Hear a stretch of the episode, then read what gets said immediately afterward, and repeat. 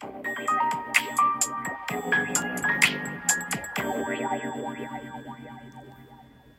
んばんは。炎上しそうでしない、さすらいのエンタメ系ウェブウォッチャー、テリーのよもやますぎる部屋でございます。いかがお過ごしでしょうか。えー、告知がね、えー、いくつかありまして、えー、告知をメインに今日話をしていこうかなっていうふうに思っているんですが、その前に、あの、フライデーのデジタル版に池田隼人の記事が載ってたね。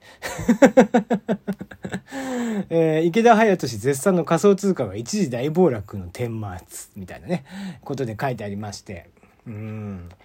まあ、なんちゅうかさ、いいんだけどね、全然。まあ、何書いてるかっていうと、そのちょっと前にね、こう、池田隼人さんっていう、まあ、ブロガーの人ですよ。あ有名な。まあ、いわゆるインフルエンサーの走りの人が、あの、ツイッターで、こう、うわ、この仮想通貨すごいよって言った翌日に、もう株、その、それの株価じゃねえ、価値がね、えー、何十億分の1になっちゃったみたいな。えー、で、本人は、あの、イケシャーシャーと、こう、僕は売り抜けたんですけどね、てへ、みたいなことを言ったら、もう叩かれ、叩かれて、えー、もう大炎上、過去にもなかったぐらい大炎上して、結果、え池田隼人さんはもう、ツイッターに鍵をかけるという、まあ面白いことになったなっていう話だったんだけど、うん。まあ、あの、そういう記事がね、まあ今更っていう感じの記事ではあったんだけどさ、うん。それをこう、いろいろ、あ、そんな記事が上がってんなみたいなのを見てたんだけど、まあ中にはやっぱり用語派もいるわけですよ。こう、用語派というか、こう、いやいや、その、投資なんて自己責任なんだからさ、みたいなことを言ってる人もいるんだけど、そうじゃなくて、こいつらって情報商材系をサービス、まあ商売としてやってるんですよね。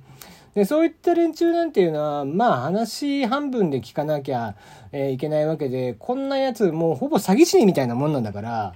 うん、実質ね、えー、ほぼ詐欺師みたいなもんなんだから、そんなやつの話をこう、鵜呑みにしてさ、えー、まあ、これ自己啓発本とかもそうなんだけど、こう、なんだろうな、ブログとかもいろいろあったりとかしてさ、インフルエンサーの人たちがいろいろ言ってたりとかするけど、ななんだろうな、こう、言われたことをそのまま鵜呑みにしないっていうのはやっぱ大事だよね。うん、自分で咀嚼して自分で調べてその上で自分でも本当にいけるんだなって思ったものに関してやっていかないとこいつらがやってることっていうのはそういうことができないですぐ騙されてしまうような人間たちを集めて金に変えていくっていう本当に詐欺師みたいなやり方なんだから、ね、そういうのをいちいち鵜呑みにしないっていうのは是非ねえー、まあ聞いてる人がどれだけいるか分かりませんけども、えー、ぜひそういうふうにしてほしいななんていうふうには思いますね。まあだから未だにこうこいつがパーソナリティと喋ってるあの某 V がつく音声配信アプリはこの詐欺師を助長して詐欺をこう助長しているというふうな認識でいいのかな？そこまでじゃねえっていう。えー、まあ、あんなのがね、ランキングに載ってんだからたかが知れてるよね、音声配信っていうのも。そんな気はしますが。さて、えー、告知なんだけど、えー、っとですね、あの、マッコテリーを、まあ、先週からも何回か言ってるんですけど、マッコテリーを撮っておりますんで、ぜひそちらを聞いて、えー、聞いたついでにお悩みもぜひ送ってもらえたらなと思っておりますよっていうのが1点。で、えー、その次の日、その次、えー、さらにその次の日っていうので、えー、マッコとたちがやっている別の番組ね、別の企画というか、えー、怒り神というというのをやっていて、そちらの方にもゲスト出演していますので、本編と、えー、楽屋裏ロットっていうので2枠出ていますので、そちらの方も聞いてくださいということで告知をしておきます。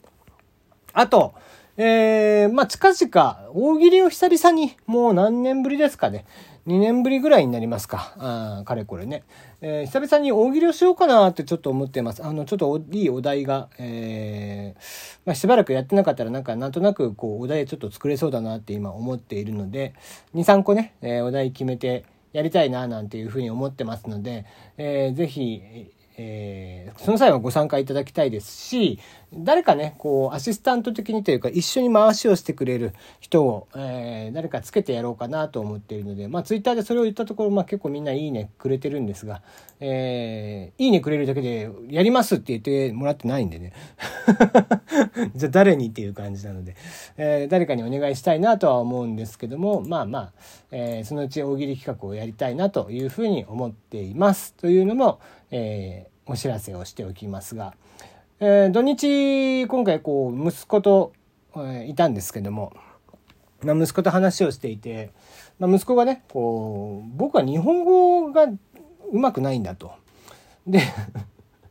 だからなんか外国語から覚えようかなっていうので、まあ英語もやってるんだけどね、英語の成績実際いいんで、えー、英語もやってるんですけども、えー、なんか韓国語とか覚えようかなって思ってんだよね、つって、お前日本人なんだからまず日本語覚えた方がよくねっていう話をしてて。